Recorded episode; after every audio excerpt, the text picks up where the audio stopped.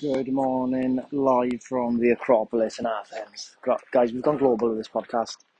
I'm now at the pinnacle of Athens at the top, where Western democracy, Western philosophy, the way we think, started here, basically, like 2,500, 3,000 years ago.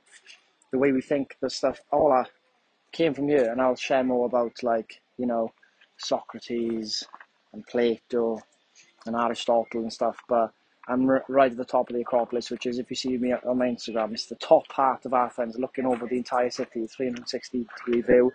It's like the raised, kind of a raised landmass, but on the top, it's stunning. You can imagine this back in the day. It would have been absolutely phenomenal. There's like theatres around here. These people lived at the peak of their civilization, I think, a very, very, in a sense, luxurious life. So they had the weather.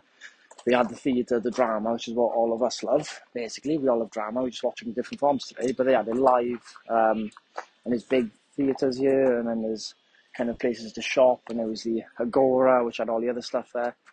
And I was speaking to Donald Robertson, asking for tips in Athens, and he was talking to me about that Marcus Aurelius, when he talks about the view from above, looking down at the Agora, looking down at Athens, looking down at this huge, it's just surrounded with buildings and people.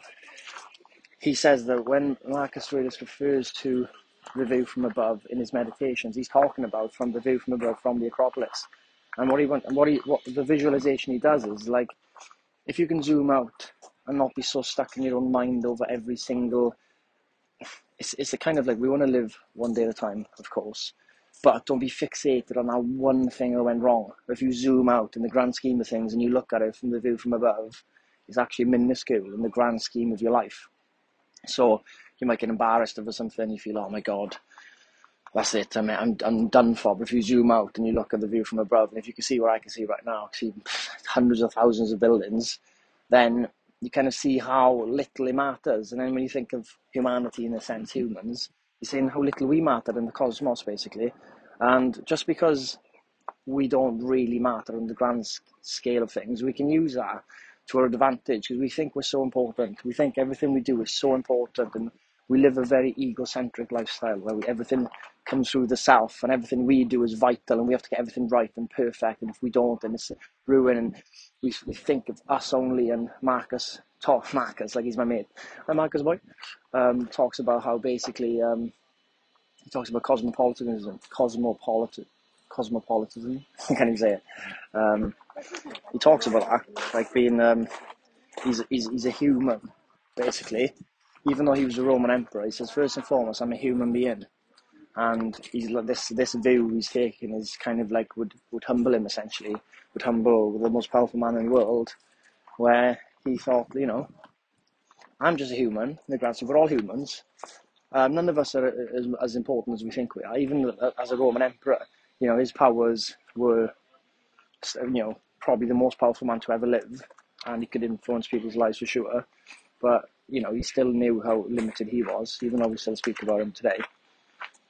He essentially knew that, in the grand scheme of things, his life's not really going to matter, my life's not going to matter, your life's not going to matter, in the grand scheme of things, but to us it should matter, and we should really not let one thing, you know, ruin our days. That one thing you've done bad, or that one bad day you had your macros, one bad day you had, that one embarrassing thing, that one question you asked us you thought was silly. And you think, like, oh, my day's ruined, and you're willing to waste a day because you think that one fixed moment is so, so important. There's loads of people walking past now. Give it a second, innit?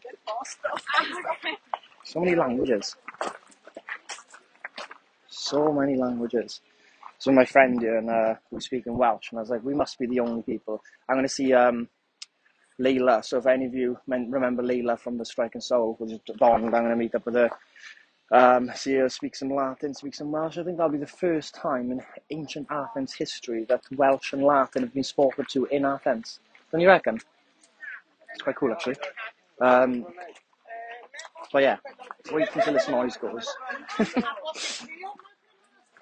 This is not really what you want to be listening to in the morning, is it, guys? The hustle and bustle of the Acropolis. But back to the view from above. I think it's important that a lot of you, you know, come to the event, had a peak, loving life. You know, one example of me, I'm not, this app launch, I knew there'd be bugs. I knew that it would, there'd be problems. But, you know, when I zoom out, do the view from above and this app, you know, is this week of teething issues really determining the success of this app? Well, of course it's not. Like, I know for a fact, that I look, when I look back and I look, view from above with this app, it's going to be super successful. We're always trying to improve it, always trying to make changes, and I'm not panicking over the fact there's bugs and things. And obviously it's frustrating for you guys who are having issues, but we'll get through them as fast as possible. There's no panic, there's no worrying, there's just action about it.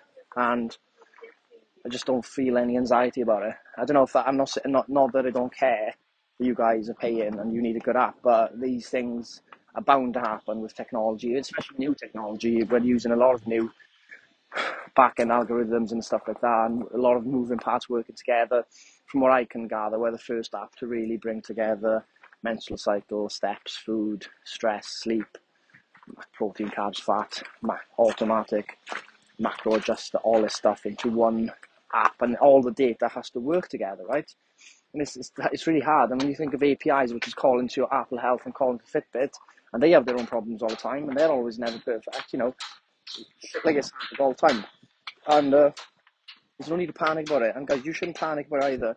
If you can't use the app for a day, just write down or use another app to track what you're doing for that day, so you record that data and then happy days. And I promise, look, we'll make, you know, if it lasts more than a week or 2 weeks where we're having issues with the app, we'll of course compensate you guys in terms of, not financially, because they just will just be a baller to do that, but we'll do something to make it worth your while. I don't know, we'll maybe give like, I don't know, I don't want to promise anything on the top of the Acropolis. Like, we'll just give you the business, guys. Just take the business, sell her off and make some coin.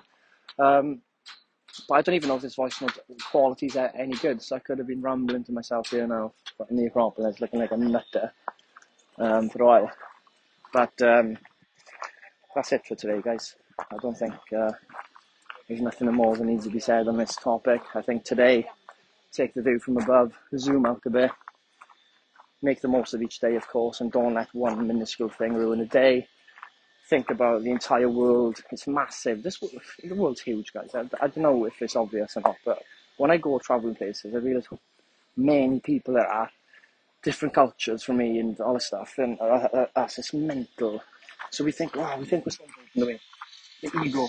But anyway, I will be doing more podcasts around Athens, and I'll be sharing more information from, oh look, the Temple of Athena Nike.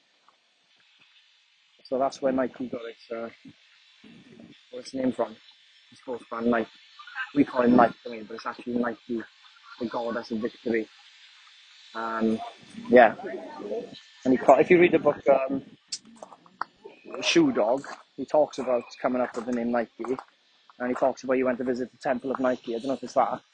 And that's where the name Nike came from. And now we know Nike as a huge brand name. A lot of stuff's come from here, guys. A lot of people have been up here. Good old Marcus has been up here. I couldn't be standing exactly where he stood, can I? Maybe I did. Who knows? But guys, have a good day. Hopefully you're enjoying the week after the Octagon. I know there's going to be some issues membership-wise as well. Just getting all the links ready and stuff. But make sure it's all sorted. So have a good day. Live one day at a time, for God's sake. Enjoy every moment, and I'll speak to you all soon.